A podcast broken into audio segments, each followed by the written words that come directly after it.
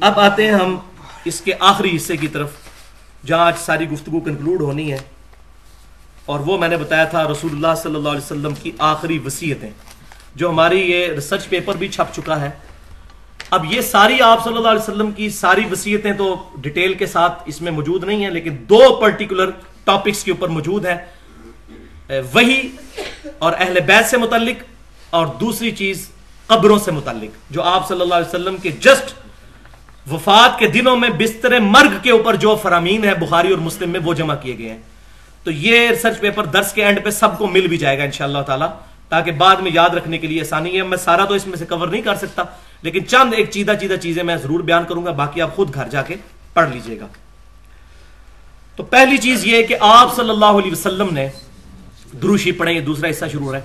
اللہم صلی علی محمد وعلا علی محمد، کما صلیت علی ابراہیم وعلا علی ابراہیم انکا حمید مجید۔ اللہم بارک علی محمد وعلا علی محمد، کما بارکت علی ابراہیم وعلا علی ابراہیم انکا حمید مجید۔ حجت الوداع کے موقع پر آپ صلی اللہ علیہ وسلم نے میدان عرفات میں اپنی وفات سے تقریباً تین مہینے پہلے ایک خطبہ دیا۔ جس کو حجت الوداع کا خطبہ کہتے ہیں۔ اس کے الفاظ المستدرک للحاکم میں انٹرنیشنل نمبرنگ کے مطابق تین سو اٹھارہ نمبر حدیث ہے کتاب العلم چیپٹر میں۔ میں اپنے بعد تم میں دو چیزیں ایسی چھوڑ کر جا رہا ہوں، جن کو اگر مضبوطی سے پکڑ لو گے تو کبھی گمراہ نہیں ہوگے۔ ایک اللہ کی کتاب اور دوسرے اس کے رسول صلی اللہ علیہ وسلم کی سنت۔ اور سنت وہ جو صحیح احادیث سے ڈرائیوڈ ہوگی۔ ہر بندے نے تو اپنی سنت اللہ ہی بنائی ہوئی ہیں۔ صحیح احادیث سے سپورٹڈ ہو اللہ کی کتاب اور اس کی سنت۔ اب یہ الفاظ ذرا غور کریں۔ جو اس کو مضبوطی سے پکڑے گا کبھی گمراہ نہیں ہوگا۔ اور پاکستان کا مولوی، انڈیا کا مولوی، بنگلہ دیش کا مولوی کہتا ہے، قرآن دیس ڈائریکٹ نہ پڑھنا گمراہ ہو جاؤ گے۔ یہ سنتے ہیں، ہم بچپن سے سنتے ہیں۔ اور نبی صلی اللہ علیہ وسلم فرما رہے ہیں، جو ان دو چیزوں کو پکڑے گا کبھی گمراہ نہیں ہوگا۔ اب آپ دیکھ لیں کس کی بات ماننی ہے۔ لیکن شیطان نہیں ماننے دے گا، یہ قسمت والوں کو بات سمجھ آتی ہے۔ تو اس پہ میں ایک جملہ بولتا ہوں کہ آپ صلی اللہ علیہ وسلم نے اپنے بعد اپنی امت کو کسی شخصیت کے حوالے نہیں کیا۔ اللہ کی وحی کے حوالے کیا۔ کیوں؟ شخصیت کا سٹیٹس بالآخر وہی ہو جاتا ہے جو پروفٹ کا ہے۔ اس نے بھی دنیا سے جانا تھا۔ ہمارے نبی صلی اللہ علیہ وسلم دنیا سے چلے گئے۔ اللہ کی جنتوں میں برزگی حیات کے ساتھ زندہ ہے تمام صحابہ زندہ ہے اس زندگی کے ساتھ نہیں، آخرت کی زندگی کے ساتھ زندہ ہے۔ اگر نبی صلی اللہ علیہ وسلم فرماتے یہ ابو بکر کو چھوڑ کے جا رہا ہوں تو دو سال کے بعد سیدنا ابو بکر بھی فوت ہو گئے۔ تیرہ سال کے بعد سیدنا عمر بھی شہید ہو گئے۔ پچیس سال کے بعد سیدنا عثمان بھی شہید ہو گئے۔ تیس سال کے بعد سیدنا علی بھی شہید، خلافت راشدہ ختم۔ اور آخری صحابی ابو توفیل عامر بن واثلہ۔ رضی اللہ تعالیٰ نو المتوفا ایک سو دس ہجری، آپ صلی اللہ علیہ وسلم کی وفات کے سو سال کے بعد وہ بھی فوت ہو گئے۔ آج آخری صحابی کو بھی فوت ہوئے ہوئے تیرہ سو تیئیس سال گزر چکے ہیں۔ لیکن یہ کتاب و سنت قیامت تک کے لیے باقی ہے۔ کیونکہ اللہ تعالیٰ نے کسی بھی مولوی کی تعلیمات کو محفوظ رکھنے کی گارنٹی نہیں دی، کتاب و سنت کی دی ہے۔ سورت الحجر آیت نمبر نو۔ انا نحن نزلنا الذکر و انا له لحافظون۔ اس الذکر قرآن کو ہم نے نازل کیا، ہم اس کی حفاظت کرنے والے ہیں۔ قرآن کی حفاظت میں ہی، سنت کی حفاظت بھی ہے۔ کیوں؟ کہ آپ صلی اللہ علیہ وسلم کی اطاعت کا حکم اسی قرآن نے دیا ہے اور اس قرآن نے اگر اطاعت کا حکم دیا ہے، اس اطاعت سے ریلیٹڈ چیزیں بھی محفوظ ہونا ضروری ہے کیونکہ ہمارے معلم آپ صلی اللہ علیہ وسلم ہیں۔ تو آپ صلی اللہ علیہ وسلم قیامت تک کے لیے معلم ہے پوری امت کے۔ ان کی تعلیمات کا محفوظ ہونا یہ لازمی ہے۔ ورنہ اگر قبر میں سیدنا بکر صدیق سے وہی سوال ہونا ہے جو مجھ سے اور آپ سے ہونا ہے، تو اللہ تعالیٰ معاذ اللہ نا انصاف ٹھہرے گا اگر میرے تک دین نہ صحیح پہنچا تو۔ ایسے ہو ہی نہیں سکتا۔ دین محفوظ ہے۔ کتابوں کے اندر، شخصیات میں نہیں، کتابوں کے اندر۔ یہ ہمیں شخصیات نہیں بتایا ہے کہ کتابوں کو فالو کرو۔ شخصیت کے ساتھ تو لوگ غلط چیزیں بھی منسوخ کر دیتے ہیں۔ اب یہاں یہ بھی بات یاد رکھیں، بعض لوگوں کو فوراً تکلیف ہو جاتی ہے جی کتاب و سنت، یہ دو چیزوں کو ہی مانتے ہیں جی اور کسی چیز کو نہیں مانتے۔ تو بھائیو، کتاب و سنت کے اندر ہی اجماع بھی داخل ہے۔ کیونکہ یہ سنت سے ہی ہمیں پتا چلی۔ المستدرک للحاکم میں صحیح سنت کے ساتھ کتاب الام چیپٹر میں تین سو ننانوے نمبر حدیث ہے کہ اللہ تعالیٰ میری امت کو کبھی گمراہی پر جمع نہیں ہونے دے گا۔ امت کا اجماع حجت ہے۔ یہ ہمیں حدیث نہیں تو بتایا تو اجماع کو حجت ماننا، کتاب و سنت کو حجت ماننا۔ اجماع کی بڑی بڑی مثالیں سیدنا بکر صدیق کی خلافت، قرآن پاک کو کتابی شکل میں لے کے آنا، قرآن پاک کا غیر مخلوق ہونا، اور ابھی چودہویں صدی میں بہت بڑا ایک اجماع ہوا ہے کہ قادیانی فرقہ، چاہے غلام احمد قادیانی دجال کو نبی مانتا ہو یا مجدد مانتا ہو، یہ فرقہ اسلام سے خارج ہے۔ اس پہ مسلمانوں کا اجماع ہوا۔ اجماع قیامت تک جاری ہے۔ اور ایک چوتھی چیز بھی ہے، وہ بھی ڈرائیو ہے، کتاب و سنت سے، اور وہ ہے اجتہاد۔ وہ المصنف ابن ابی شہبہ میں سیدنا عمر رضی اللہ تعالیٰ کا قول صحیح سنت کے ساتھ ہے بائیس ہزار نو سو نوے نمبر کتاب البیو چیپٹر کے اندر، کہ جب بھی کوئی مسئلہ ہو پہلے کتاب اللہ میں دیکھو کتاب اللہ میں نہ پاؤ تو سنت میں دیکھو، سنت میں نہ پاؤ تو پھر امت کے اجماع میں دیکھو، اجماع میں نہ پاؤ تو پھر اجتہاد کر لو یہ نہیں کہا مقلد ہو جاؤ، اجتہاد کرو۔ ہر بندے کا اجتہاد ڈفرنٹ ہوگا، کسی کا کوئی پابند نہیں ہے۔ ورنہ اگر اجتہاد چار بندوں پہ ختم ہو چکا ہے تو قیامت تک جتنے مسئلے آئیں گے تو وہ تمہارے بزرگوں کے خوابوں میں کبھی نہیں آئے۔ امام منیفا امام شافی امام مالک، امام نمبل رحمہ اللہ اجمعین، ان کی جوتیوں کی خاک ہماری آنکھوں کا سرما۔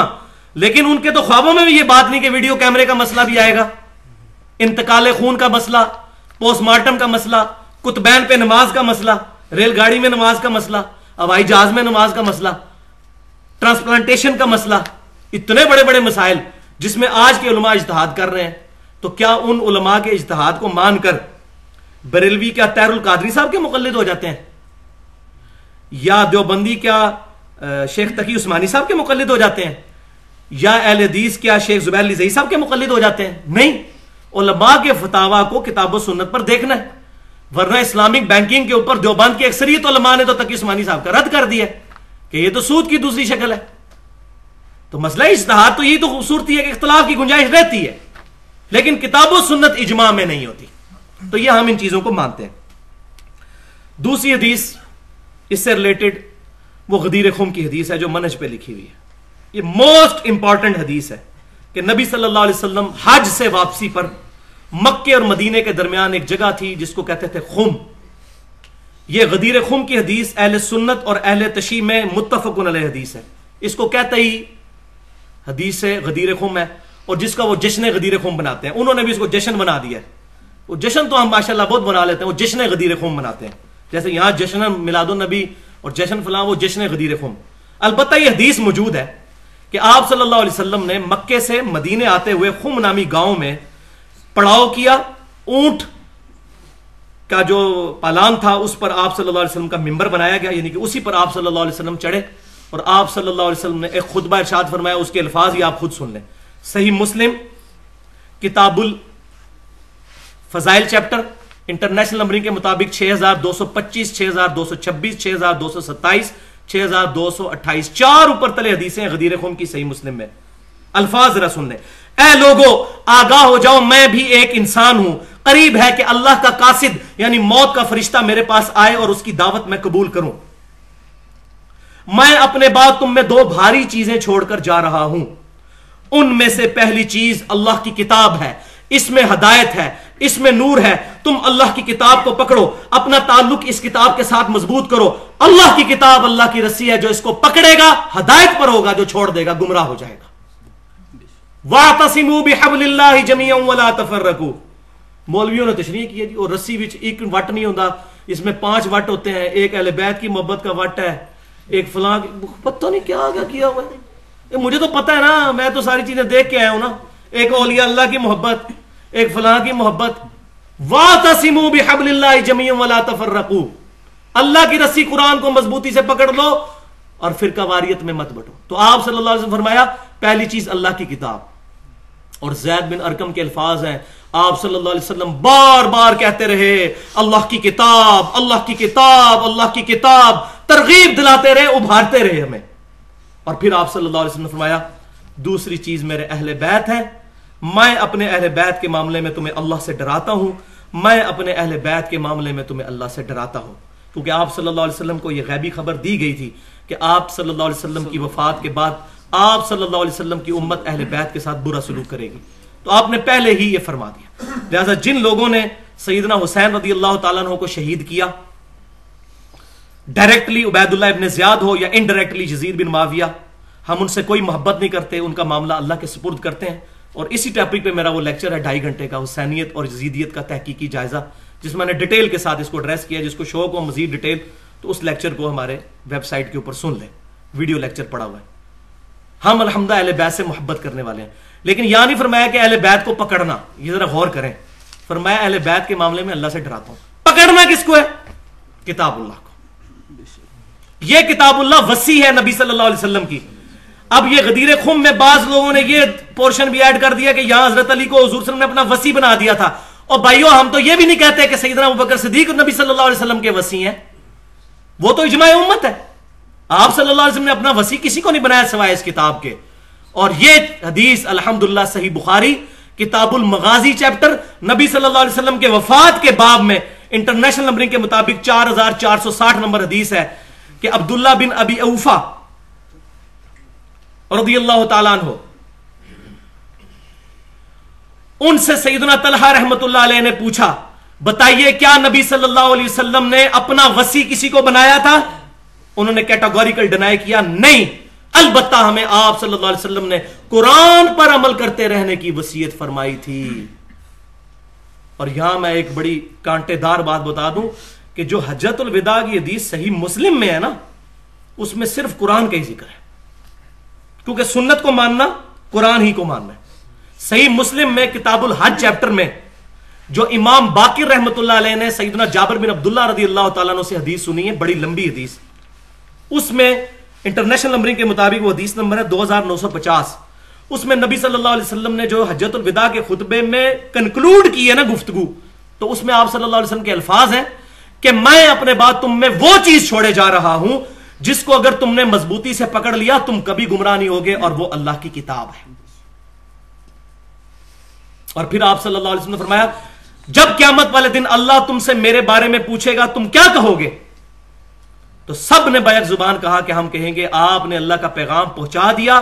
آپ صلی اللہ علیہ وسلم نے ہمیں دعوت حق صحیح طریقے سے پہنچا دی، ہماری خیر خواہی فرمائی، ہماری نصیحت فرما دی۔ تو آپ صلی اللہ علیہ وسلم نے تین دفعہ اپنی مبارک انگلی آسمان کی طرف بلند کی، پھر صحابہ کی طرف۔ صحابہ سے مراد اب پوری امت ہے، سمجھ لیں۔ اے اللہ اللہ مشہد اللہ مشہد اللہ مشہد اے اللہ، گواہ رہنا، اے اللہ، گواہ رہنا، اے اللہ، گواہ رہنا۔ کہ ان تک یہ بات پہنچ گئی ہے۔ اب منکر نہیں ہو سکتے اس بات کے۔ تو یہ آپ صلی اللہ علیہ وسلم کی آخری وسیعتیں تھیں، جو وہی سے ریلیٹڈ تھیں۔ اس میں میرا پورا لیکچر ہے، دو گھنٹے کا الگ سے، وہ ضرور سنیں۔ جس میں میں نے کافی حدیث بیان کی ہیں امام الانبیاء کی دعوت قرآن صلی اللہ علیہ وسلم۔ ریسرچ پیپر بھی ہے دعوت قرآن۔ دو گھنٹے کا لیکچر ہے اس میں میں نے یہ ساری چیزیں ڈیٹیل سے بتائی ہیں۔ اب میں اس کے کنکلوڈنگ پورشن کی طرف آتا ہوں جو اس وقت امت کا سب سے بڑا مسئلہ ہے۔ میں یہ سمجھتا ہوں کہ آپ صلی اللہ علیہ وسلم کو اپنے بستر مرگ پہ جو سب سے بڑی ٹینشن تھی وہ آج ہماری سب سے بڑی ٹینشن ہونی چاہیے۔ کیونکہ جب بھی کوئی شخص دنیا سے جانے لگتا ہے اس وقت جو باتیں کرتا ہے وہ اس کے لیے سب سے زیادہ اہمیت کی حامل ہوتی ہے۔ مثال کے طور پر سورت البقرہ کی ایک سو تینتیس نمبر آیت میں سیدنا یعقوب علیہ السلام کا آتا ہے کہ جب ان کی موت کا وقت قریب آیا تو اللہ تعالیٰ فرماتا ہے، قرآن میں آیت ہے کہ انہوں نے اپنے بیٹوں کو جمع کر کے کہا کہ بتاؤ میرے بعد کس کی پوجا کرو گے؟ تو انہوں نے کہا کہ ہم آپ کے بعد آپ کے رب کی آپ کے باوجداد سیدنا ابراہیم اسماعیل اسحاق کے رب کی عبادت کریں گے جو ایک ہی رب ہے اور ہم اسی کے فرما بردار ہوں گے۔ اور ہمارے نبی صلی اللہ علیہ وسلم کی وسیعتیں بھی الحمدللہ محدثین نے جمع کی ہیں۔ اب یہ سنتے جائیں۔ صحیح بخاری اور مسلم کی متفق حدیث ہے، کتاب الجنائز چیپٹر میں صحیح بخاری میں تیرہ سو نبے نمبر حدیث اور صحیح مسلم میں گیارہ سو تریاسی نمبر حدیث۔ اما عائشہ رضی اللہ تعالیٰ کہتی ہیں، نبی صلی اللہ علیہ وسلم جب بستر مرگ پر تھے آپ صلی اللہ علیہ وسلم بار بار اپنی مبارک چادر اپنے چہرے سے ہٹاتے اور ارشاد فرماتے جاتے۔ لعن اللہ یہود والنصارہ اللہ کی لانت ہو، اللہ لانت فرمائے یہودیوں پر اور عیسائیوں پہ۔ اتخذو قبور انبیاء مساجدہ، انہوں نے اپنے نبیوں کی قبروں کو سجدہ گاہ بنا لیا تھا۔ بولے اللہ تعالی۔ اس پہ حضرت عائشہ کے کومنٹس ہیں، بخاری اور مسلم میں ساتھ ہی۔ کہ اگر ہمیں یہ خدشہ نہ ہوتا کہ لوگ رسول اللہ صلی اللہ علیہ وسلم کی قبر پہ سجدے شروع کر دیں گے، تو ہم آپ صلی اللہ علیہ وسلم کی قبر مبارک کو عوام الناس کی زیارت کے لیے عام کھول دیتے۔ یعنی اجرے کی دیوار گرا دی جاتی، جو آج تک نہیں گرائے گی، وہ اندر ہی ہے۔ اس کی وجہ یہ ہے، حضرت عائشہ کے اجرے میں دفنایا گیا۔ تو اما عائشہ کو بھی یہ خطرہ تھا۔ پھر صحیح مسلم کتاب المساجد چیپٹر میں انٹرنیشنل نمبرنگ کے مطابق گیارہ سو اٹھاسی نمبر حدیث ہے۔ جندب رضی اللہ تعالیٰ کہتے ہیں، نبی صلی اللہ علیہ وسلم نے اپنی وفات سے پانچ دن پہلے ہمیں ارشاد فرمایا۔ اب دیکھ لیں، پانچ دن پہلے۔ خبردار، تم سے پہلے لوگوں میں جب کوئی نیک آدمی مر جاتا تھا، تو اس کی قبر کے اوپر لوگ سجدے شروع کر دیتے تھے۔ میں تمہیں وسیعت کرتا ہوں کہ تم ایسا کام نہ کرنا۔ پھر مسند امام احمد میں نبی صلی اللہ علیہ وسلم کی دعا ہے۔ سات ہزار تین سو باون نمبر حدیث ہے۔ اللہ لا تجعل قبری وطن بدو اے اللہ، میری قبر کو ایسا بت نہ بننے دینا کہ لوگ اسے پوجنا شروع کر دیں۔ بت کا لفظ وسن کا لفظ استعمال کیا۔ جس کو بھی پوجا جائے گا وہ وسن ہوگا، چاہے قبر ہو، چاہے درخت ہو، چاہے پتھر ہو۔ مجھے میری قبر کو بت نہ بننے دینا ہے اللہ۔ پھر صحیح مسلم میں کتاب الجنائز چیپٹر میں نبی صلی اللہ علیہ وسلم نے فرمایا، دو ہزار دو سو پنتالیس نمبر حدیث ہے۔ کہ میں تمہیں تین چیزوں سے منع کرتا ہوں، قبروں کو پکا مت کرنا، قبروں پہ مت بیٹھنا، اور قبروں پر عمارت مت تعمیر کرنا۔ یہ صحیح مسلم، تین چیزیں۔ یہ ترتیب میں نے جو ہے وہ الٹ دی۔ پہلی چیز، قبروں کو پکا مت کرنا، قبروں پہ عمارت مت بنانا، اور قبروں پہ مت بیٹھنا۔ بیٹھنا لائیو بیٹھنا بھی قبر پہ توہین ہے، اور ویسے اس پہ مجاور بن کے بیٹھنا بھی، وہ بھی منع ہے۔ دونوں طرح سے بیٹھنا منع ہے۔ قبروں کو پکا بھی نہ کرنا اور عمارت بھی نہ بنانا۔ اب آپ خود سمجھتے جائیں۔ اب اس معاملے میں جو سوالات آئیں گے وہ انشاءاللہ ساتھ ساتھ ایڈریس ہوتے جائیں گے اسی کے اندر آگے۔ پھر حدیث ہے سیدنا ابو مرسد غنوی رضی اللہ تعالیٰ روایت کرتے ہیں۔ نبی صلی اللہ علیہ وسلم نے فرمایا، صحیح مسلم کتاب الجنائز دو ہزار دو سو پچاس نمبر حدیث، قبروں پہ مت بیٹھو اور نہ ان کی طرف رخ کر کے نماز پڑھو۔ یہ قبریں کیوں اتنی ٹینشن بنی ہوئی تھی؟ وہ آج میں پتہ چل رہا ہے۔ بار بار قبروں کا ذکر۔ پھر دیکھیں سنبی دعود کتاب المناسک چیپٹر میں دو ہزار بیالیس نمبر حدیث ہے۔ میری قبر پہ میلہ نہ لگا لینا تم دنیا کے کسی حصے میں درود پڑھو گے اللہ تمہارا درود میرے تک پہنچا دے گا۔ صلی اللہ علیہ وسلم۔ اب دیکھیں یعنی درود شریف کی بنیاد پر بھی میلہ نہ لگا لینا میری قبر کے اوپر۔ اب دیکھ لیں۔ اب وہاں اگر میلہ لگ جائے انشاءاللہ فی الحال تو کوئی چاس نہیں نظر آ رہے۔ اور کوئی اٹھائے تو اس کو پھر گستاخ رسول کہا جائے گا۔ یہاں ہوتا تو شاید کوئی معاملہ بن گیا ہوتا ایسا۔ میلہ نہ لگانا میری قبر کے اوپر۔ دروشی پڑھنے کے لیے بھی میلہ نہ لگانا، تم دنیا کے کسی حصے میں پڑھو گے، اللہ پہنچا دے گا، یہ ٹینشن نہ لینا تم۔ اب وہ حدیث آئی ہے جو بڑی تھوڑی سخت حدیث ہے اس حوالے سے۔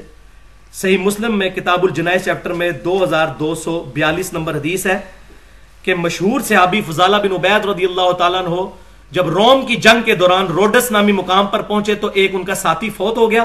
انہوں نے اس کی قبر بنائی اور قبر کو زمین کے برابر کر دیا اور پھر فرمایا کہ اللہ کے نبی صلی اللہ علیہ وسلم ہمیں یہی حکم فرماتے تھے کہ ہم قبروں کو برابر کرتے اندازہ کریں۔ نشان وغیرہ رکھ سکتے ہیں۔ وہ لادہ سے موجود ہے حدیث سن نبی دعود کے اندر۔ انٹرنیشنل نمبر کے مطابق تین ہزار دو سو چھ نمبر حدیث ہے کہ آپ صلی اللہ علیہ وسلم نے ایک صحابی عثمان بن مضمون رضی اللہ تعالیٰ کی قبر کے کنارے پتھر رکھا اور فرمایا اس سے میں اپنے بھائی کی قبر کو پہچانوں گا۔ تو قبر کی نشانی رکھی جا سکتی ہے، سائڈ پہ چھوٹے چھوٹے پتھر رکھ کے کہ نشانی ختم نہ ہو۔ نبی صلی اللہ علیہ وسلم اپنی والدہ کی قبر پہ تقریباً، والدہ کی وفات کے تقریباً پچاس سال کے بعد گئے تھے قبر موجود تھی۔ نشانی رکھی جا سکتی ہے۔ پتھر رکھ کے یا کس طریقے سے؟ اور زیادہ زیادہ ایک بالشت۔ وہ آگے حدیث آ رہی ہے۔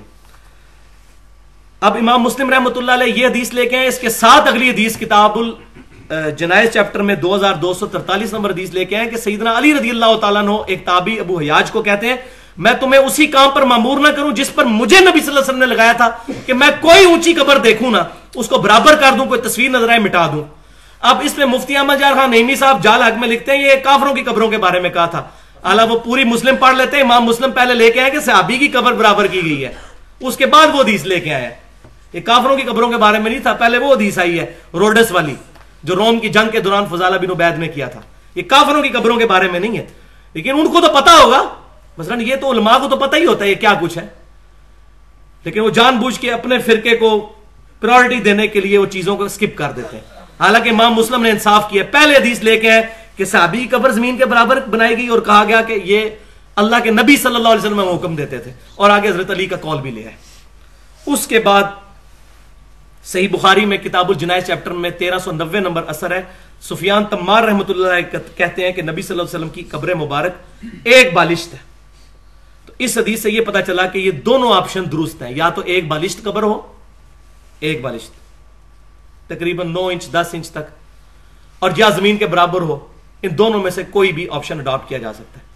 باقی یہ جو آج کل انٹرنیٹ پہ نبی صلی اللہ علیہ وسلم کی قبر کی وہ جعلی تصویریں چل رہی ہیں، وہ آپ صلی اللہ علیہ وسلم کی قبر مبارک کی نہیں ہے یہ جو یہاں سے بھی حکمران اندر جاتے ہیں، قبر تک کوئی نہیں پہنچتے۔ اجرا شریف کی دیوار کے باہر باہر ہی رہتے ہیں۔ جالی کے اندر پھر مزید آگے ایک دیوار آ جاتی ہے۔ قبر مبارک نہیں لوگوں نے دیکھی ہوئی۔ اس وقت دیکھی، صحابہ تابعین تبا تابعین نے، اس وقت تک اجرا عائشہ میں لوگ چلے جایا کرتے تھے۔ اب نبی صلی اللہ علیہ وسلم نے اپنی وفات کے دنوں میں ایک اور حدیث بیان فرمائی جو آج کی تصویر کشی کرتی ہے۔ صحیح بخاری، کتاب الجنائز، تیرہ سو اکتالیس نمبر حدیث۔ صحیح مسلم کتاب المساجد، گیارہ سو اسی نمبر حدیث۔ مسلم میں یہ الفاظ موجود ہیں کہ آپ صلی اللہ علیہ وسلم کے بیماری کے دن تھے وہ۔ اور آپ صلی اللہ علیہ وسلم کے سامنے حضرت عائشہ رضی اللہ تعالیٰ عنہ کہتی ہیں کہ آپ صلی اللہ علیہ وسلم کی دو بیویاں، سیدہ ام سلمہ اور ام حبیبہ، آپس میں گفتگو کر رہی ہیں حضور کی دو محات المومنین رضی اللہ عنہ کہ جب ہم حبشہ میں گئے تھے، وہاں ہم نے ماریا نام کا ایک گرجا دیکھا تھا، جہاں تصویریں لٹکی ہوئی تھیں۔ تو آپ صلی اللہ علیہ وسلم یہ گفتگو سن رہے تھے، بیماری کے دن ہے۔ آپ صلی اللہ علیہ وسلم تڑپ اٹھے۔ آپ نے فرمایا، یہی تو ان میں خرابی تھی۔ جب ان میں کوئی نیک آدمی فوت ہو جاتا تھا، اس کی قبر کے اوپر مسجد بنا لیتے تھے، وہاں تصویریں لٹکا کے وہاں سجدے شروع کر دیتے تھے۔ قیامت والے دن اللہ کے نزدیک بدترین مخلوق ہوں گے یہ لوگ۔ بدترین مخلوق۔ دیکھ، بدترین مخلوق۔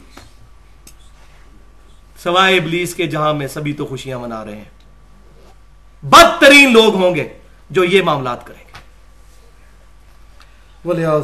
تعالی اور آپ صلی اللہ علیہ وسلم نے پہلے ہی پیشن گوئی فرمائی صحیح بخاری کتاب الاتسام بالکتاب والسنہ چیپٹر سات ہزار تین سو بیس نمبر حدیث صحیح مسلم کتاب العلم چیپٹر چھ ہزار سات سو اکاسی نمبر حدیث۔ آپ صلی اللہ علیہ وسلم نے فرمایا کہ اے میرے امتیو تم بھی اگلے لوگوں کے پیچھے چل پڑو گے قدم بقدم بالشت بر بالشت حتیٰ کہ اگلے لوگوں میں سے کوئی شخص گوہ کے سوراخ میں داخل ہوا، تمہارے اندر بھی ایسے لوگ موجود ہوں گے جو یہ کام کریں گے۔ صحابہ کرام علی مردوان نے پوچھا، یا رسول اللہ صلی اللہ علیہ وسلم، یہ اگلے لوگوں سے مراد کیا یہودی اور عیسائی ہیں؟ تو آپ صلی اللہ علیہ وسلم نے فرمایا کہ اگر یہود و نصارہ مراد نہیں، تو پھر کون سے لوگ مراد ہیں؟ تو یہ کہتے ہیں یہ آیت کافروں کے بارے میں، یہودیوں کے بارے میں تو حضور صلی اللہ علیہ وسلم نے ایک جملے میں فرما دیا کہ جو خرابیاں ان میں پیدا ہوئی ہیں، وہی تم میں ہوں گی۔ لہذا جو جو خرابیاں ان کو کنڈیم کیا جا رہا ہے تمہیں بھی کیا جائے گا۔ تو پاکستان میں ایک بہت بڑے عالم ہے توحید کانفرنس کرواتے ہیں وہ، ڈاکٹر آصف اشرف جلالی صاحب، تو ان کا وہ میں نے مضمون پڑھا۔ انہوں نے اس حدیث کا جواب دیا ہے۔ اب علم کے ساتھ جب خیانت ہوگی تو ہم پریکٹیکلی بتائیں گے کہ جو نبی صلی اللہ علیہ وسلم کی حدیث کا مذاق اڑا رہا ہے، اس کا تو ہم راستہ روکیں گے۔ تو ان کا پورا مضمون میں نے پڑھا، انہوں نے کہا جی کہ یہ جو حدیث ہے نا کہ تم بھی یہود و نصارہ کے طریقے پہ اس سے مراد ہے فیشن کرو گے یہود و نصارہ والے۔ تو ہم کہتے ہیں، بھائیو، کسی حدیث والے سے حدیث پڑھی ہوتی نا تو تمہیں پتا ہوتا کہ یہ حدیث کا شان ارشاد کیا ہے۔ یہ کس موقع پر آپ صلی اللہ علیہ وسلم نے الفاظ ارشاد فرمائے تھے؟ وہ ہے ہی پرٹیکولر شرک کے بارے میں اور وہ ہے جامعہ ترمزی میں انٹرنیشنل نمبرنگ کے مطابق دو ہزار ایک سو اسی نمبر حدیث ہے، کتاب الفتن چیپٹر میں فتنوں والے چیپٹر میں کہ نبی صلی اللہ علیہ وسلم غزوہ ہنین کے لیے جا رہے تھے۔ کچھ صحابہ کرام علیہ مردوان نے اللہ کے نبی صلی اللہ علیہ وسلم سے عرض کی وہاں ایک درخت آیا جس کا نام تھا ذات انوات۔ وہاں مشرقین جنگ میں فتح کے لیے تبرکن اپنا اسلحہ لٹکا کے ایسے ٹچ کر کے پھر آگے جاتے تھے، تبرک حاصل کرنے کے لیے۔ جیسے یہاں بھی کئی لوگ ہیں، وہ کام نے فلاں مزار پہ جائیں، پھر آگے ہم نوکری کے انٹرویو کے لیے۔ تو یہ ایک مشرقین اس وقت کرتے تھے۔ صحابہ کرام علی مردوان نے کہا ہے اللہ کے رسول صلی اللہ علیہ وسلم، آپ بھی ہمارے لیے کوئی درخت مقرر فرما دیں۔ کس نے کہا؟ سیابا نے۔ بیسک ہیومن انسٹنکٹ جو ہے نا، وہ چینج ہوتے، بڑا دیر لگتی ہے۔ اور اللہ کے نبی صلی اللہ علیہ وسلم اس وقت جلال میں فرمایا سبحان اللہ اس کا مطلب پتا ہے آپ کو؟ اللہ پاک ہے شرک سے، اما یشرکون، یہ بریکٹ میں ہے۔ سبحان اللہ یہ کیا کہہ دیا تم نے؟ اور تم نے تو آج وہی بات کر دی جو موسیٰ علیہ السلام کے ماننے والوں نے کہی تھی۔ پھر آپ صلی اللہ علیہ وسلم نے سورت الراف کی ایک سو اٹھتیس نمبر آیت پڑھی کہ جب یہودی گزر رہے تھے موسیٰ علیہ السلام کے صحابہ انہوں نے دیکھا کچھ لوگ بتوں پر اتقاف کیے ہوئے بیٹھے ہیں، تو انہوں نے کہا، اے اللہ کے نبی، ہمارے لیے بھی کوئی بت بنا دیجیے کہ ہم اس پر اتقاف کر لیں۔ موسا علیہ السلام پھر جب کوئی طور پر گئے، پیچھے سے انہوں نے بچڑے کو خدا بنا لیا۔ اور نبی صلی اللہ علیہ وسلم نے صحابہ کو کہا، تم نے موسا علیہ السلام کے ماننے والوں کام کیا آج۔ اعلیٰ کیا کچھ نہیں انہوں نے بھی۔ یہ آپ صلی اللہ علیہ وسلم کی ذرا احتیاط دیکھیں۔ ادھر کہہ رہے شرک ہی ختم ہو چکا ہوا ہے۔ جو مرضی کرو، جتنا مرضی کرو، تھوک دے صاحب، نہ کرو، ختم ہو گیا ہے۔ اس کا میں نے جواب دے دیا، الحمدللہ، پوری ریکارڈنگ ہے۔ ہمارے میں آپ کو اب ضمن بتا دوں، جو ویب سائٹ ہے W W W dot Ahle Sunnat Pak dot com اس پہ ہے اختلافی موضوعات کے مسائل، پچیس ریکارڈ ہو کے اللہ سے اپلوڈ ہوئے میں، تقریباً پونے پونے گھنٹے کے۔ ہر آج کل کا مسئلہ حضر و ناظر علم غیب، حیات النبی صلی اللہ علیہ وسلم، سارے مسئلے۔ ان میں یہ بھی کیا شرک ختم ہو چکا ہے؟ اس میں میں نے پھر سارے دلائل کا جواب دیا۔ تو آپ دیکھیں، آپ صلی اللہ علیہ وسلم نے اس موقع پر جب صحابہ نے یہ کہا نا تو آپ صلی اللہ علیہ وسلم فرمایا، آج تو تم نے وہی بات کر دی۔ پھر آپ نے فرمایا، یہ جو بخاری مسلم میں ہے، تم بھی اگلے لوگوں کے پیچھے چل پڑو گے۔ قدم با قدم، بالشت بر بالشت۔ ان میں سے اگر کوئی شخص گو کے سوراخ میں داخل ہوا تو تم بھی وہی کام کرو گے۔ اب بات کلیئر ہوگی۔ اس سے مرال فیشن نہیں ہے۔ تو ان ڈاکٹر صاحب کو بتائیں کہ بھائی، آپ ڈاکٹر صاحب، ہمارے لیے بہت احترام والے ہیں، لیکن خدا کے لیے آپ ساری احادیث ساروں کی اوپینین سنیں۔ اگر ایک قادیانی پوری زندگی صرف قادیانی علماء سے مسئلے پوچھے گا، تو ختم نبوت اس کو نہیں سمجھ آئے گی۔ ایک اہل حدیث صرف اہل حدیث کے پاس جائے گا، اس کو باقی مکتب فکر کی بات نہیں سمجھ آئے گی۔ اسی طریقے سے بریلوی اور جو بندی شیعہ اپنے اپنے علماء سے ہی پوچھیں گے، دوسرے کی بات ہی نہیں سنیں گے، بات سمجھ نہیں آئے گی۔ یہی کام تو ہم بھی کرتے رہے بچپن سے۔ ہمیں تو بڑا زوم تھا، ہمارے سے تو بڑا کوئی محب رسول ہی نہیں ہے صلی اللہ علیہ وسلم۔ اور جب پتا چلا کہ ہم سے بڑا گستاخ ہی کوئی نہیں ہے۔ ہم نے کس چیز کو دین کا نام رکھ لیا ہوا ہے؟ اب آپ یہ دیکھ لیں یہ بالکل واضح چیزیں ہیں۔ آج امت کی حالت دیکھ کر اندازہ لگایا جا سکتا ہے۔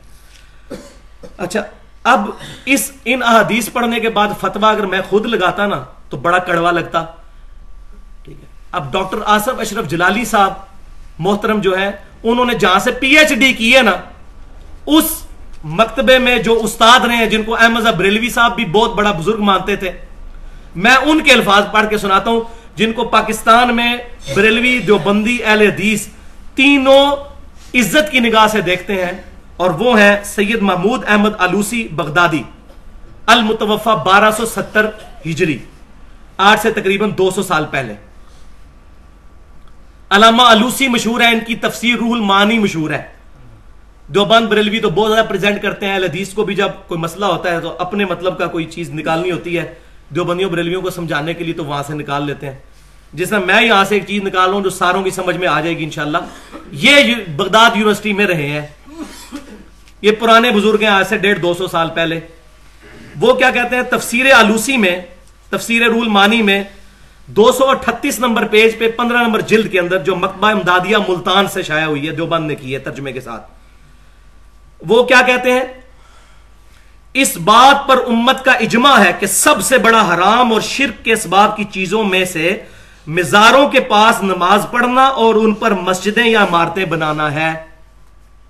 یہ میرا فتوا نہیں، میرے ساتھ نہیں کسی نے لڑنا۔ یہ بزرگ ہے ایسی تمام چیزوں کو اور قبروں پر بنائے گئے گنبدوں کو گرانا واجب ہے۔ کیونکہ یہ مسجد درار سے بھی زیادہ خطرناک ہیں۔ جو سورہ توبہ میں آیا نا، منافقین نے ایک مسجد بنائی تھی، تو اللہ تعالیٰ نے فرمایا نبی صلی اللہ علیہ وسلم، اس مسجد میں کبھی کھڑے بھی نہیں ہونا۔ آپ صلی اللہ علیہ وسلم نے اس مسجد کو آگ لگا دی تھی۔ اور علامہ لوسی کہہ رہے ہیں، یہ مزاروں پہ بنے ہوئے گنبد، یہ اس مسجد درار سے بھی بڑا فتنہ ہے۔ اور ہے واقعی، ادھر تو پتہ چل گیا، منافقین ہے یہاں تو محبت کے نام پہ کسی کو وہم بھی نہیں ہونا۔ اس لیے بڑا فتنہ ہے۔ توبہ توبہ۔ الفاظ دیکھیں۔ اس سے بھی زیادہ نقصان دہ ہیں اور آگے وجہ یہ نہیں بتائی کہ مجھے کو پرسنل ناپسند ہے۔ کہتے ہیں اس لیے کہ اس کی بنیاد رسول اللہ صلی اللہ علیہ وسلم کی مخالفت پہ رکھی گئی ہے۔ وہ صحیح مسلم کی حدیث، قبروں کو پکا مت کرنا، ان پہ عمارتیں مت بنانا۔ اچھا یہاں بھی میں بتاؤں کیا ہوتا ہے۔ میرے استاد غلام سور سعیدی صاحب، جن کی شرح صحیح مسلم سے میں نے بہت کچھ سیکھا ہے، مفتی منیب الرحمان صاحب کے مدرسے میں شیخ الحدیث ہیں۔ اور بریلوی مکتب فکر میں اس وقت top of the list personality ہیں۔ ان کو میں نے فون کیا آج سے دو سال پہلے۔ تو میں نے کہا جی آپ نے مسلم کی پوری شرح لکھی ہے تو صحیح مسلم میں یہ حدیث بھی آتی ہے، قبروں پہ مارتے مت بناؤ، تو آپ کا کیا خیال ہے اس کے بارے میں؟ تو وہ کہنے لگے کہ اس سے مراد یہ گنبد نہیں ہے۔ تو میں نے کہا جی گنبد کیوں نہیں ہے؟ وہ کہتے ہیں وہ قبروں کے اوپر تو نہیں ہوتے، وہ سائڈوں سے دیواریں کھڑی کر کے اوپر آتا ہے۔ لیکن for the sake of argument agree تو میں نے کہا اچھا آپ پھر یہ کہنا چاہ رہے ہیں کہ قبر بنی ہوئی ہو اسی قبر کے اوپر ایسے عمارت کھڑی کر کے قبر اونچی کر دی۔ کہتے ہیں ہاں یہ منع ہے۔ قبر پر عمارت۔ اس میں فوق کے الفاظ نہیں، اللہ کے ہیں۔ وہ ٹیکنیکلی ٹھیک بات کر رہے ہیں۔ عربی میں اس کے لیے فوق ہوتا ہے، اللہ ہوتا ہے پر۔ ٹھیک ہے؟ اپان اور اون، اس کا فرق۔ تو میں نے کہا، آپ یہی کہنا چاہ رہے ہیں نا کہ قبر کے اوپر عمارت نہیں آنی چاہیے۔ کہتے ہیں ہاں بالکل یہی ہے۔ تو میں نے کہا بھی علی بن عثمان اجویری صاحب کی جو قبر ہے لاہور میں، داتا دربار، جس کو کہتے ہیں مشہور وہ قبر تو تہخانے میں ہے، اس کے اوپر عمارت بنا کے اس کو اوپر لایا گیا اور اوپر سے بھی باہر اوپر اتنی نکلی ہوئی ہے۔ آپ یہی کہہ رہے تھے نا؟ آپ خاموش ہو گیا آگے سے۔ میں نے کہا، بولیں۔ کہتے نہیں، میں نے بس آپ کو بتا دیا نا۔ اور میں نے کہا، بتائیں، آپ نے تو بتا دیا، لیکن یہ بتائیں نا غلط ہے۔ کہتے میں نے نہیں اس پہ کچھ کہنا۔ تو اب ہم یہی پوچھیں گے کہ نبی صلی اللہ علیہ وسلم آپ کو زیادہ عزیز ہیں یا یہ لوگ عزیز ہیں؟ اسی لیے اس پمفلٹ کے اوپر ہم نے ایک جملہ لکھا تھا جو بڑا کڑوا لگا تھا، وہ بالکل صحیح لکھا ہے۔ اس کے اوپر، ساروں کے اوپر لکھا ہے۔ ہر پیج میں، فرقہ واریت سے بچ کر، مرشد کامل امام الانبیاء والمرسلین سیدنا محمد رسول اللہ صلی اللہ علیہ وسلم کو واقعی اپنے بزرگوں سے زیادہ اہمیت دینے والوں کے لیے۔ جو اپنے بزرگوں سے بڑھ کر نبی صلی اللہ علیہ وسلم کو اہمیت مجھے کئی بندوں نے کہا، کون ایسا ہوگا؟ میں نے کہا، اکثریت ہی ایسی ہے۔ کیونکہ نبی صلی اللہ علیہ وسلم اس وقت ہم میں موجود نہیں ہے۔ ایز اے انسٹیٹیوشن ہے۔ آپ صلی اللہ علیہ وسلم کی تعلیمات پر جو کسی اور کی باتوں کو پرائرٹی دیتا ہے، تو ظاہر ہے کہ وہ پھر خود سمجھ لیں، لا طرف اسواتکم فوق صوت النبی۔ نبی صلی اللہ علیہ وسلم کی آواز سے بھی آواز بلند نہیں کرنی، حدیثوں پر جس کی مرضی باتیں بلند کرتے پھر نعوذ باللہ۔ تو یہ بات سمجھے اب آگی کانٹے کی بات اور اب کنکلوژن کی طرف جا رہے ہیں اور میرے خیال ہے پندرہ منٹ زیادہ سے زیادہ انشاءاللہ لگیں گے۔ اس سے زیادہ نہیں لگیں گے۔ یہ کریٹیکل مسئلہ ہے جس کی بنیاد کے اوپر اس وقت جھوٹا دفاع کیا جا رہا ہے۔ سب لوگ مثال دیتے ہیں جی پھر گمت خزرہ بھی غلط ہویا۔ یہ آپ نے اکثر مثال سنی ہوگی۔ تو یہ کانٹا بھی الحمدللہ آج تک کسی نے جرت نہیں کی، ہم نے بھی لکھ کے دور کر دیا۔ وجہ یہ ہے کہ تمان حق کرنے والے پر اللہ کی لانت اللہ کے فرشتوں کی لانت اور تمام لانت کرنے والوں کی لانت جو حق بات چھپاتا ہے۔ میں آپ سے یہ پوچھتا ہوں کہ یہ عرب کے جو یہ اس وقت بادشاہ ہے کاٹ کھانے والی ملوکیت، خلافت تو یہ ہے نہیں ہے۔ انہوں نے جو اپنے بادشاہوں کے نام کے اوپر دروازے بنائے ہوئے ہیں باب الفہد، باب عبد العزیز یہ صحیح ہے؟ ہاں نہیں نہیں، یہ نہیں صحیح۔ تو گمد خزرہ کیا نبی صلی اللہ علیہ وسلم نے بنوایا تھا؟ سیابہ نے بنوایا تھا؟ تابعین نے؟ تبا تابعین نے؟ تبا تبا تبا تابعین نے؟ تبا تبا تبا تبا تابعین نے؟ نہیں۔ خود احمد بریلوی صاحب نے فتاوہ رضویہ میں لکھا ہے۔ اور میں تاریخ کی کتاب کا حوالہ بھی دے دیتا ہوں جس میں یہ پوری ڈیٹیل موجود ہے۔ یہ کتاب وفا الوفا جلد نمبر ایک، صفحہ نمبر چار سو پینتیس۔ کتاب کا نام ہے۔ اور اس کے مصنف کون ہے اس کے مصنف ہیں نور الدین علی بن احمد سمہودی المتوفا نو سو گیارہ ہجری۔ آٹھ سے تقریباً چار سو پانچ پانچ سو سال پہلے۔ انہوں نے لکھا ہے کہ یہ گمد خزرہ کب بنا؟ گمبد بنانے کی ٹیکنالوجی قبل از مسیح ہے۔ اس وقت بھی اکل سلمانی بنا ہوا تھا۔ نبی صلی اللہ علیہ وسلم سے کتنے سو سال پہلے کا اکل سلمانی بنا ہوا تھا۔ لیکن کیا وجہ تھی صحابہ اکرام نے کیوں نہیں گمبد بنایا؟ کیوں نہیں وہاں پر عمارت کھڑی کی؟ اسی ہجرے میں ہجرے میں کیوں دفن کیا؟ وہ تو حدیث موجود ہے جامعہ ترمزی میں، صحیح صنعت کے ساتھ۔ کتاب الجنائز چیپٹر میں دس سو اٹھارہ نمبر حدیث ہے کہ ہر نبی کو وہیں پر دفن کیا جاتا ہے جہاں اس کی وفات ہو۔ تو نبی صلی اللہ علیہ وسلم کی وفات حجر عائشہ میں ہوئی، وہیں آپ کو دفن کیا گیا۔ اس وقت وہ مسجد نبی کا حصہ نہیں تھا۔ مسجد نبی سے ملحقہ تھا۔ اب وہ توسیع کے دوران جو ہے وہ بدقسمتی کے ساتھ وہ سارا معاملہ جو ہے وہ کٹھا ہو گیا ہوا ہے۔ اور میں سمجھتا ہوں اس کی وجہ سے بے رمتی زیادہ ہو رہی ہے، کیونکہ لوگ جالی شریف کے آگے بھی نبی صلی اللہ علیہ وسلم کی طرف پیٹ کر کے نماز پڑھ رہے ہوتے ہیں۔ اس کی بجائے اس کو باہر ہی رہنے دیتے، کم از کم اس طرح کی بید بھی تو نہ ہوتی۔ وہ لد ہی رہتا، جس طرح پہلے تھا، الگ۔ تو الٹا اس کی وجہ سے بے رمتی ہو رہی ہے۔ پیٹ ادھر کر کے تو نماز پڑھ رہے ہوتے ہیں کہ بلا رخ ہو گئے تو یہ اب سمجھیں اس کی باتیں بھی سامنے ہیں۔ اب یہ چیزیں جو ہوئی ہوئی ہیں، غلط ہے۔ دنیا جو ہے، وہ بقدر ایفرٹ ہے۔ آخرت میں حساب ہونا ہے۔ دنیا میں تو یزید نے بھی تین دن تک کے لیے واقع ہررا کے دوران مسجد نبی میں گھوڑے باندھ دیے تھے۔ وہاں لید کرتے رہتے تین دن تک مسجد نبی میں نماز نہیں ہوئی تھی۔ تو اب یہ کہیں گے اللہ کی مرضی سے ہوا ہے؟ اللہ کی اجازت سے ہوا ہے، مرضی سے نہیں ہوا۔ اس کا فرق سمجھے اجازت یہ ہے کہ آپ آرام کھائیں، آپ کے پیٹ میں درد نہیں ہوگا۔ اللہ نے اجازت دی ہوئی ہے پیٹ کو کہ آرام پہنچنے سے درد نہیں کرنا، لیکن آخرت میں فرمایا جو یتیموں کا مال کھاتے ہیں، دوزخ کی آگ بھر رہے ہیں۔ دنیا میں وہ آگ نہیں ہے۔ دنیا میں یہ مورل لا ایکٹیو نہیں ہے۔ آخرت میں ہو جائے گا۔ اجازت ہے مرضی نہیں ہے۔ نماز نہ پڑھے، اجازت ہے آپ کو۔ لیکن اللہ کی مرضی اس میں نہیں ہے۔ اجازت کا لفظ اس لیے بولا جا رہا ہے کہ ایک نماز چھوڑ دیں، لتر پڑے ہمیں۔ دوسری دفعہ مسجد میں پہنچے ہوئے ہوں۔ لیکن دنیا میں لاس ایکٹیو نہیں ہے۔ لہذا جو کچھ ادھر ہو رہا ہے دنیا میں، مسجد نبی میں جو کچھ ہوا یا اس طریقے سے چلتا جا رہا ہے، اللہ کی اجازت ہے، مرضی نہیں ہے اس میں۔ اس کا فرق آپ سمجھے تو اب یہ گمبت کی ٹیکنالوجی قبل مسیح ہونے کے باوجود صحابہ کرام نے یہ معاملہ نہیں کیا۔ تو اب یہ علامہ سمودی لکھتے ہیں الوفا الوفا میں کہ چھ سو اٹھتر ہجری میں، کب؟ چھ سو اٹھتر ہجری، گیارہ ہجری میں آپ صلی اللہ علیہ وسلم کی وفات ہوئی ہے۔ ساڑھے چھ سو سال کے بعد ایک بادشاہ تھا مصر کا، منصور بن قلاوون صالحی۔ یہ بادشاہ اسی سال تخت پہ بیٹھا تھا۔ تو جس طرح یہاں بھی ہوتا ہے، کوئی بندہ وزیر اعلیٰ بنتا ہے تو جا کے دربار پہ چادر چڑھا دیتا ہے۔ یہ اسی سال تخت پہ بیٹھا تھا، اس نے لکڑی کا ایک گمبد بنا کے نبی صلی اللہ علیہ وسلم کی وفات کے ساڑھے چھ سو سال کے بعد جا کے اجرے شریف کی مبارک چھت کے اوپر رکھ دیا۔ لیکن کیا علماء نے اس وقت ایکسپٹ کیا؟ نہیں۔ آگے وہ لکھتے ہیں، اس نے کمال احمد برہان کے مشورے سے لکڑی کا گمبد بنوا کر حجر عائشہ رضی اللہ تعالیٰ عنہ کی چھت مبارک پر لگا دیا اور اس کا نام کب رزاق پڑ گیا۔ اس وقت کے علماء ہر چند کے اس صاحب اقتدار کو روک نہ سکے۔ مگر انہوں نے اس کو بہت برا خیال کیا، حتیٰ کہ جب اس کام کا مشورہ دینے والا کمال احمد برہان معذول کر دیا گیا، تو لوگوں نے کہا کہ اس کی معذولی اللہ کی طرف سے اس فیل کی سزا ہے کہ اس نے گمت کا مشورہ دیا تھا۔ یہ میں نے نہیں لکھا، یہ لکھ رہے ہیں علامہ سمودی، بزرگ پانچ سو سال پرانے۔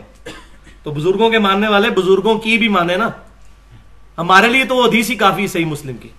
تو یہ معاملہ ہوا۔ اب میں یہ آپ کو بتاؤں کہ اس اس کو بنیاد بنا کر اس طرح کے معاملات کرنا تو اس کی حقیقت خود بخود سامنے کھل جاتی ہے۔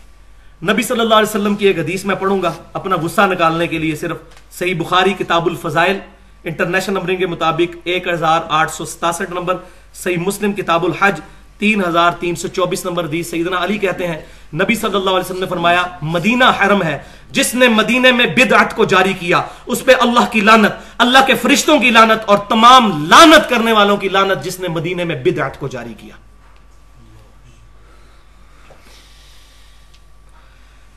اب سرزمین عرب سے مزارات کا خاتمہ کس طرح ہوا؟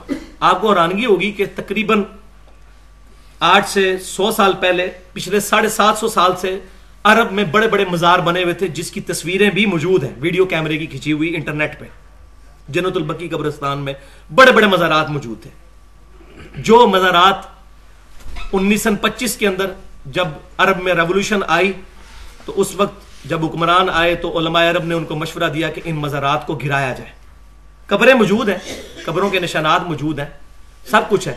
لیکن اوپر سے مزار انہوں نے گرائے اس صحیح مسلم کی حدیث کی بنیاد کے اوپر۔ اچھا۔ یہاں مزار گرائے اور دوسری طرف خانہ کعبہ شریف میں چار مسلے تھے پچھلے پانچ، چھ سو سال سے۔ انفی، شافی، مالکی ہمبلی لادا لادا نمازیں پڑھتے تھے۔ اس کی تصویریں بھی، ویڈیو کیمرے میں بھی موجود ہیں۔ یہ مسجد نبی کی تعمیر کے دوران جو ویڈیو بنی ہوئی ہے بل لادن کمپنی والی، اس میں گمد خزرہ کی تاریخ بھی بتائی ہے۔ اور خانہ کعبہ شریف والی جو ویڈیو ہے، اس کے اندر انہوں نے وہ چار مسلے بھی دکھائے ہوئے انیس سو پچپن تک موجود تھے، بعد میں توڑے گئے ہیں۔ اٹھا اسی وقت لیے گئے تھے، لیکن اس کی عمارتیں بعد میں توڑی گئی ہیں چار مسلے۔ ہر نمازیں لادا لادا پڑھتے تھے۔ پھر کہتے ہیں چاروں ہی حق پہ چاروں حق پہ تو ایک دوسرے کے پیچھے کیوں نہیں نماز پڑھتے؟ صحابہ کرام تو ایک دوسرے کے پیچھے نمازیں پڑھتے تھے علی مردوان تو یہ بھی چاروں کا خاتمہ کر کے انہوں نے مقام ابراہیم پہ مام کعبہ کو کھڑا کیا۔ تو یہ مزارات وہاں سے ختم ہوئے۔ باقی یہ میرا اپنا ذاتی اجتہاد ہے۔ اس کے ساتھ کوئی اختلاف بھی کر سکتا ہے کہ صحیح مسلم کتاب الایمان چیپٹر میں تین سو تہتر نمبر حدیث ہے کہ قرب قیامت میں دین مدینے میں اس طرح لوٹ آئے گا۔ دو مسجدوں کی طرف مکے اور مدینے کی طرف دونوں کا نام لیا، جس طرح سانپ اپنے بل میں واپس آ جاتا ہے۔ آٹھ سے سو سال پہلے کو سوچ بھی نہیں سکتا تھا کہ سات آٹھ سو سال سے جو گمراہی پھیلی ہوئی ختم کس طرح ہوگی؟ لیکن ایسے معاملات بنے، وہ جنگ عظیمیں جو پہلی جنگ عظیم میں ترکی کو شکست ہوئی اور معاملات کرتے کرتے وہ جس طریقے سے بھی ہوا، چاہے وہ عرب ریولوشن تھی یا سلفی تحریکی کامیابی تھی، کچھ بھی تھا۔ لیکن الٹیمیٹلی اس کا رزلٹ ایک پازیٹو سامنے آیا کہ انہوں نے مزارات ختم کیے۔ اب تھرڈ لاسٹ ٹاپک ہے، قبرستان جانے کا حکم اور مقصد کیا ہے۔ اگر ہم یہ دیکھیں قبروں پہ اتنی حدیثیں ہیں تو قبرستان جانے پر بھی پابندی ہونی چاہیے تھی۔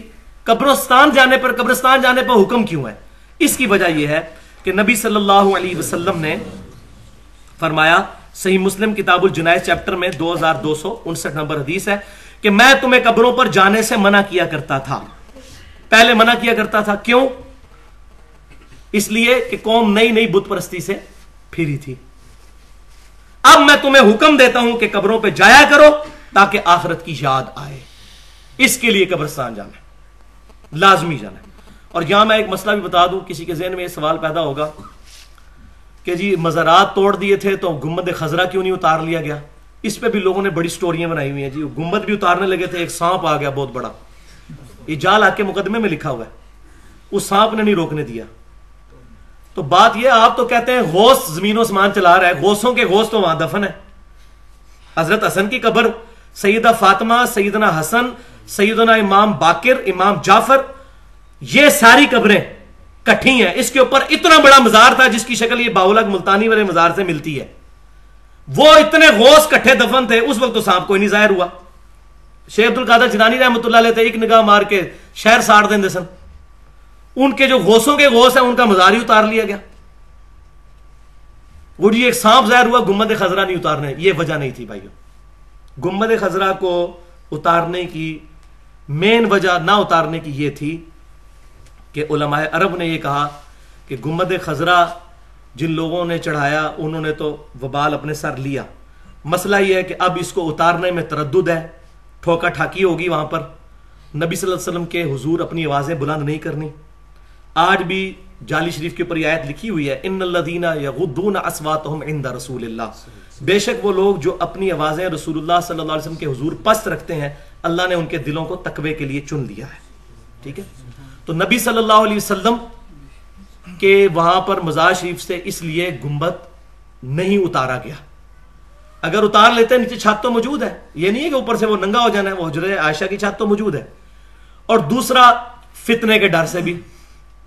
اور یہ نبی صلی اللہ علیہ وسلم کی سنت ہے۔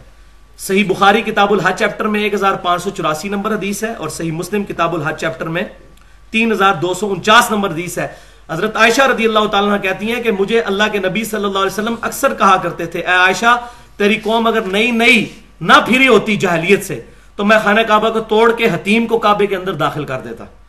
جن بنیادوں پر ابراہیم علیہ السلام نے خانہ کعبے کو تعمیر کیا تھا۔ لیکن مجھے خطرہ ہے کہ نئے نئے جہلیت سے پھرے ہیں، ایسا نہ ہو کہ اس کو نیگیٹولی لے لیں۔ وہ آج تک حتیم باہر ہی ہے تو آپ صلی اللہ علیہ وسلم نے بھی فتنے کے ڈر سے ایسی ایکٹیویٹی نہیں کی۔ لہذا اس حدیث کے تحت علماء عرب کا یہ جو اجتہاد ہے، انہوں نے اس حدیث کے تحت کیا۔ باقی اس کے ساتھ کسی کو اختلاف بھی ہو سکتا ہے۔ مجھے اختلاف ہے، میرے خیال میں ایسا نہیں کرنا چاہیے تھا ان کو۔ کیونکہ اس اس کی مثال دے کر لوگ پوری دنیا میں مزار بنا رہے ہیں، بلکہ اس کو کاپی کر رہے ہیں۔ لیکن چونکہ مسئلہ اجتہادی ہے، ان کی نیت پہ بھی شک نہیں ہے۔ ان کے سامنے یہ معاملہ ہے۔ اجتہاد کی یہ خوبصورتی ہے۔ تو قبرستان جانے کا مقصد آخرت کی یاد اور قبرستان جانے کی دعا کیا ہے؟ صحیح مسلم میں کتاب الجنائز چیپٹر میں دو ہزار دو سو ستاون نمبر حدیث ہے۔ نبی صلی اللہ علیہ وسلم نے قبرستان کی دعا تعلیم فرمائی۔ السلام علیکم اہل الدیار من المؤمنین والمسلمین وَإِنَّا إِن شَاءَ اللَّهُ بِكُمْ لَلَاحِقُونَ۔ نَسْأَلُ اللَّهَ لَنَا وَلَكُمُ الْعَافِيَةِ اس کا ترجمہ بھی سن لیں۔ سلامتی ہو مومنین اور مسلمین، گھر والوں تم پر۔ بے شک اللہ نے چاہا تو ہم بھی مر کر تمہارے پاس لوٹ کر آنے والے ہیں۔ ہم اپنے لیے اور تمہارے لیے اللہ کے حضور آفیت کا سوال کرتے ہیں۔ تو قبرستان جانا چاہیے۔ نبی صلی اللہ علیہ وسلم اکثر جایا کرتے تھے اور ان کے لیے دعا بھی فرمایا کرتے تھے۔ اب ایک کریٹیکل مسئلہ اس کانٹیکسٹ میں وہ یہ ہے کہ جامعہ ترمزی میں ایک حدیث ہے انٹرنیشنل نمبرنگ کے مطابق دس سو چھپن نمبر کتاب الجنائے چیپٹر میں، کہ نبی صلی اللہ علیہ وسلم نے ان عورتوں پر لانت فرمائی ہے جو کثرت کے ساتھ قبرستان جاتی ہیں۔ تو یہ بات بھی سمجھ لیں، اس حدیث پر امام ترمزی نے بحث بھی کی ہے۔ حدیث تو بالکل صحیح ہے اس کے مفہوم کے اوپر کہ یہ ممانعت اس وقت تھی، دو موقف ہیں۔ ایک تو یہ کہ ممانعت اس وقت تھی جب تک سب کے لیے ممانعت تھی، جیسے آپ صلی اللہ علیہ وسلم فرمایا، تمہیں میں قبروں پہ جانے سے روکتا تھا۔ اب اجازت میں عورتوں کو بھی عام اجازت ہو گئی۔ دوسرے لوگ کہتے ہیں کہ اس سے مراد وہ لوگ ہیں، وہ عورتیں ہیں جو کثرت کے ساتھ جاتی ہیں، کیونکہ یہاں الفاظ استعمال ہوئے زوار۔ زیارہ کا لفظ استعمال نہیں ہوا۔ زیارت القبور اور چیز ہے۔ اور زوار القبور اور چیز ہے۔ کثرت کے ساتھ قبرستان جانے والیاں، ان پر لانت ہے۔ کبھی کبھار اگر کوئی قبرستان چلا جائے تو یہ ثابت ہے، جائز ہے، صحیح مسلم میں حدیث ہے۔ عائشہ رضی اللہ تعالیٰ عنہ پوچھتی ہیں، کتاب الجنائز چیپٹر دو ہزار دو سو چھپن نمبر حدیث صحیح مسلم کی۔ اے اللہ کے نبی صلی اللہ علیہ وسلم، بڑی لمبی حدیث ہے، جس کے اینڈ پہ یہ ہے کہ میں اب جنت البقی میں جب وہ پہنچی، نبی صلی اللہ علیہ وسلم کو تلاش کرتے کرتے تو نبی صلی اللہ علیہ وسلم سے انہوں نے عرض کیا کہ اللہ کے رسول صلی اللہ علیہ وسلم، میں اب ادھر قبرستان میں کیا پڑھوں؟ تو انہوں نے پھر کہا کہ یہ دعا پڑھو، جو میں نے ابھی دعا آپ کو سنائی۔ آپ نے یہ نہیں فرمایا کہ تیرا آنا ہی یہاں حرام ہے۔ تو یہ واضح ثبوت صحیح مسلم کی حدیث کہ عورتیں بھی قبرستان جا سکتی ہیں، لیکن کبھی کبھار۔ اکثر نہیں۔ یا تو معاملہ الٹ ہوتا ہے، مرد کبھی کبھار جاتے ہیں، عورتیں اکثر ہی پہنچی ہوتی ہیں۔ لیکن یہ بھی معاملہ ہے قبرستان کا۔ مزاروں پہ جانا مردوں کے لیے بھی حرام ہے، عورتوں کے لیے بھی حرام ہے۔ یہ ہے گوڑا فتوا مزار پہ جانا حرام ہے۔ یہ بحث بعد میں ہوگی کہ ہم جو ہے وہ اسلامی فلمیں دیکھتے ہیں، غیر اسلامی نہیں دیکھتے۔ مسئلہ ہے کہ سینما بنانا ہی غلط ہے۔ سینما جانا تو بعد کی بات ہوگی نا۔ سینما خود ہی غلط ہے۔ اور یہ فتوا ایک سیابی کا میں آپ سنانے لگوں آپ کو۔ کسی وابی کا نہیں ہے سیابی کا فتوا ہے۔ نبی صلی اللہ علیہ وسلم کی ایک حدیث ہے جو بخاری اور مسلم میں موجود ہے۔ کتاب الصلاح فی المکہ والمدینہ، چیپٹر گیارہ سو انانوے نمبر اور صحیح مسلم کتاب الحج۔ تین ہزار تین سو چوراسی نمبر حدیث۔ آپ صلی اللہ علیہ وسلم نے فرمایا، تین مسجدوں کے علاوہ رختے سفر نہ باندھو۔ ایکسٹرا آرڈنری ثواب کی نیت سے۔ یہ نہیں ہے کہ سفر ہی نہیں کر سکتے۔ ایکسٹرا آرڈنری ثواب کی نیت سے۔ ویسے تو سفر جتنے مرضی کوئی کرے۔ کہ یہ پرٹیکولر میں فلاں جگہ پڑھوں گا تو زیادہ ثواب ہوگا۔ اس نیت کے ساتھ تین مسجدوں کے علاوہ سفر نہ کرو۔ بیت اللہ شریف، مسجد نبوی اور بیت المقدس، مسجد اقسا اس کے علاوہ نہ سفر کرو۔ اب یہاں یہ بھی بات یاد رکھیں، یہ ایسا نہیں ہے کہ روزہ رسول پہ نہیں جا سکتا کوئی۔ مسجد نبوی شریف پہ جا کر دو نفل پڑھ کر روزہ رسول صلی اللہ علیہ وسلم پر حاضری دینا، یہ صحابہ کی سنت ہے۔ یہ بالکل معاملہ ڈیفرنٹ ہے۔ مسجد نبوی والا معاملہ بالکل ڈیفرنٹ ہے اور نہ ہم امام تیمیہ کی طرح غلوف کرتے ہوئے کہتے ہیں کہ اگر کوئی بندہ مسجد نبوی کی نیت کر لے گا تو بدتی نہیں ہوگا اور اگر خالصتاً قبر کی نیت کرے گا تو بدتی ہو جائے گا۔ یہ کنڈیم فتوا ہے، یہ ان کی ذاتی رائے ہے۔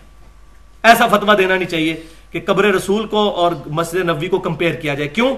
کہ وہ جو قبر رسول جس جگہ پر ہے صلی اللہ علیہ وسلم، وہ بخاری اور مسلم کی متفق حدیث ہے کہ جنت کے ٹکڑوں میں سے ایک ٹکڑا ہے، ریاض الجنہ ہے وہ۔ ٹھیک ہے جی؟ اس کی بہت بڑی فضیلت ہے۔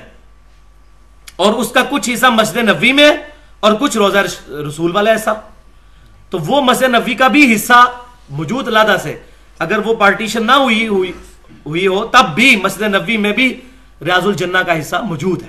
جہاں وہ وائٹ کلر کا قالین انہوں نے الگ سے ڈالا ہوا ہے۔ تو آپ صلی اللہ علیہ وسلم نے ریاض الجنہ کی فضیلت بیان فرمائی۔ المصنف ابن ابی شہبہ، جو احادیث اور اثار کا مجموعہ ہے، اٹھتیس ہزار۔ دنیا کی سب سے بڑی اثار کی کتاب ہے۔ اس کے کتاب الجنائز چیپٹر میں گیارہ ہزار سات سو ترانوے نمبر اثر ہے کہ سیدنا عبداللہ بن عمر رضی اللہ تعالیٰ عنہ جب بھی مسجد نبی میں جاتے تو دو نفل پڑھتے، اس کے بعد روزہ رسول صلی اللہ علیہ وسلم پر جا کر پڑھتے، السلام علیکہ یا رسول اللہ صلی اللہ علیہ وسلم۔ پھر سیدنا بکر کی قبر پر، السلام علیکہ یا ابا بکر۔ اور پھر اپنے والد کی قبر پہ جا کے کہتے، السلام علیکہ یا اباتا اے میرے باپ، آپ پر سلام ہو۔ تو قبر رسول پر جا کر یہ پڑھنا بالکل صحابہ کرام کی سنت ہے۔ یہاں سے پڑھنا ثابت کوئی نہیں، سوائے نماز میں السلام علیکہ یو نبی ہو۔ اور وہ بخاری مسلم کے الفاظ ہیں، جب السلام علیکہ یو نبی یو پڑھو گے، اللہ تمہارا سلام پہنچا دے گا۔ ادھر سے بھی حاضر و ناظر کوئی نہیں ثابت ہوتا۔ وہ حدیث پوری پڑھتے کو نہیں۔ میں نے حاضر و ناظر والا مسئلہ بھی لادہ سے ریکارڈ کروایا ہوا ہے۔ اب میں جو کہہ رہا تھا، مزارات پہ جانے کی ممانعت ہے تو سنن نسائی میں انٹرنیشنل نمبرنگ کے مطابق کتاب الجمہ چیپٹر میں ایک ہزار چار سو اکتیس نمبر حدیث ہے۔ کہ سیدنا ابو بسرا غفاری رضی اللہ تعالیٰ عنہ کی ملاقات ہوئی حضرت ابو حریرہ رضی اللہ تعالیٰ عنہ سے۔ یہ بڑی زبردست حدیث ہے، یہ سننی ہے۔ حضرت ابو حریرہ رضی اللہ تعالیٰ عنہ، تھوڑا سا رہ گیا، بس صبر کر لیں۔ مجھے زیادہ اس وقت گرمی لگی ہوئی ہے۔ سیدنا ابو حریرہ رضی اللہ تعالیٰ عنہ کوہ تور پر گئے۔ سنن نسائی میں کتاب الجمہ چیپٹر ایک ہزار چار سو اکتیس۔ کوہ تور پہ، کوہ تور وہ پہاڑ ہے جس کے نام پہ پوری صورت ہے۔ بطور و کتاب مستور۔ قرآن میں صورت مبارک پہاڑ۔ اللہ تعالیٰ نے تجلی فرمائی۔ یہاں تو بزرگوں نے تجلیاں فرمائی ہوئی ہیں نا۔ کوہ تور پہ کس کی تجلی ہے؟ اللہ اب ذرا سنیں فتوا ابو بسرا غفاری رضی اللہ تعالیٰ عنہ سے ملاقات ہوئی، حضرت ابو حریرہ کی، اور وہ کہنے لگے رضی اللہ تعالیٰ عنہ کہ میں آج کوہ تور پر گیا تھا، اور وہاں میری ملاقات سابقہ یہودی عالم تابع رسول صلی اللہ علیہ وسلم کعب بن احبار رحمۃ اللہ علیہ سے ہوئی۔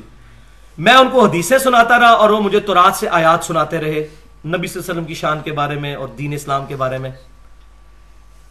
ابو بسرا غفاری رضی اللہ تعالیٰ عنہ جلال میں آئے، انہوں نے فرمایا، اے ابو حریرہ اگر تو مجھے مل لیتا نا تور پہ جانے سے پہلے، اللہ کی قسم کبھی تور پہ نہ جاتا۔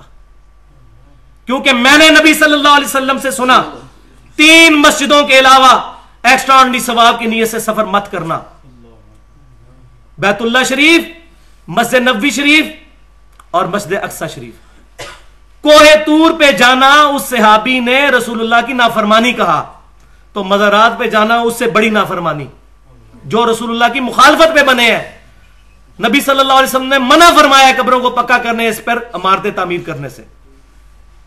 تو وہ صحابی کیا میں میں ایمانداری سے پوچھتا ہوں، ان صحابی کو یہ مسئلہ پیش کیا جائے۔ جو کوئی تور پہ نہیں جانے دے رہے، وہ یہاں سے جمعہ پڑھنے کے لیے داتا دربار یا ملتان شریف جانے دیں گے؟ کبھی بھی نہیں۔ یہ صحابی کا فہم ہے وابی کا نہیں ہے۔ لیکن جو یہ بات کرتا ہے وہ کہتے ہیں وابی ہو گیا۔ دیکھو، ظلم کی انتہا ہے۔ کتاب و سنت، ایک میں نے ادھر بہت بڑے ڈاکٹر صاحب ہیں، ان کو پمفلٹ دیا۔ کہتے ہیں یہ صحیح لکھا، لیکن یہ تو وابیوں کا لگتا ہے۔ میں نے کہا اچھا تو یہ بخاری، مسلم جو ہے، یہ وابیوں کی لکھی ہوئی ہے۔ مسئلہ یہ ہے کہ سب کو پتا ہے کہ حق کدھر ہے۔ یہ بات یاد رکھیں۔ اللہ تعالیٰ نے ہر بندے کو ججمنٹ دی ہوئی ہے۔ یہ دنیا میں جب حدیثیں پڑھ کے کہتے ہیں نا، یہ وہی باتیں جو وہ کرتے ہیں، تو ان کو پتا ہے کہ حق کہاں پر ہے۔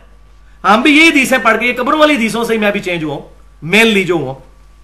تو آپ صلی اللہ علیہ وسلم نے واضح طور پر ان معاملات میں، اب یہ آخری ایک گستاخانہ واقعہ میں سنانے لگا ہوں۔ اس پہ کنکلوژن ہو گئی ہے دس کی۔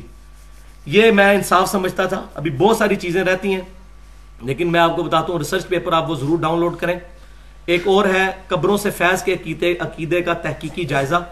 ایک ہے اندھا دھند پیروی کا انجام۔ یہ تمام، اس میں تمام چیزیں ڈیٹیل کے ساتھ آئی ہیں۔ لیکن یہ آخری چیز حیات النبی صلی اللہ علیہ وسلم کا مسئلہ، متفق علیہ مسئلہ ہے کہ برزخی حیات کے ساتھ آپ صلی اللہ علیہ وسلم قبر مبارک میں زندہ ہے لیکن ہمیں شعور نہیں اس زندگی کا۔ اب اس کو آڑ بنا کر لوگوں نے گستاخانہ واقعات نبی صلی اللہ علیہ وسلم کے ساتھ منسوخ کیے۔ انڈیا، پاکستان میں دو بھاری مکتبہ فکر، نمبر ایک بریلوی اور نمبر دو دیوبندی۔ ان دونوں کی متفقہ کتابوں میں یہ مسئلے لکھے ہوئے ہیں۔ دیوبندیوں کی جو تبلیغی جماعت ہے، اس کا جو تبلیغی نصاب میں ایک چیپٹر ہے، جس کا نام ہے فضائل درود اور فضائل حج۔ ان دونوں کے اندر یہ واقعہ شیخ ذکریہ صاحب لے کر آئے۔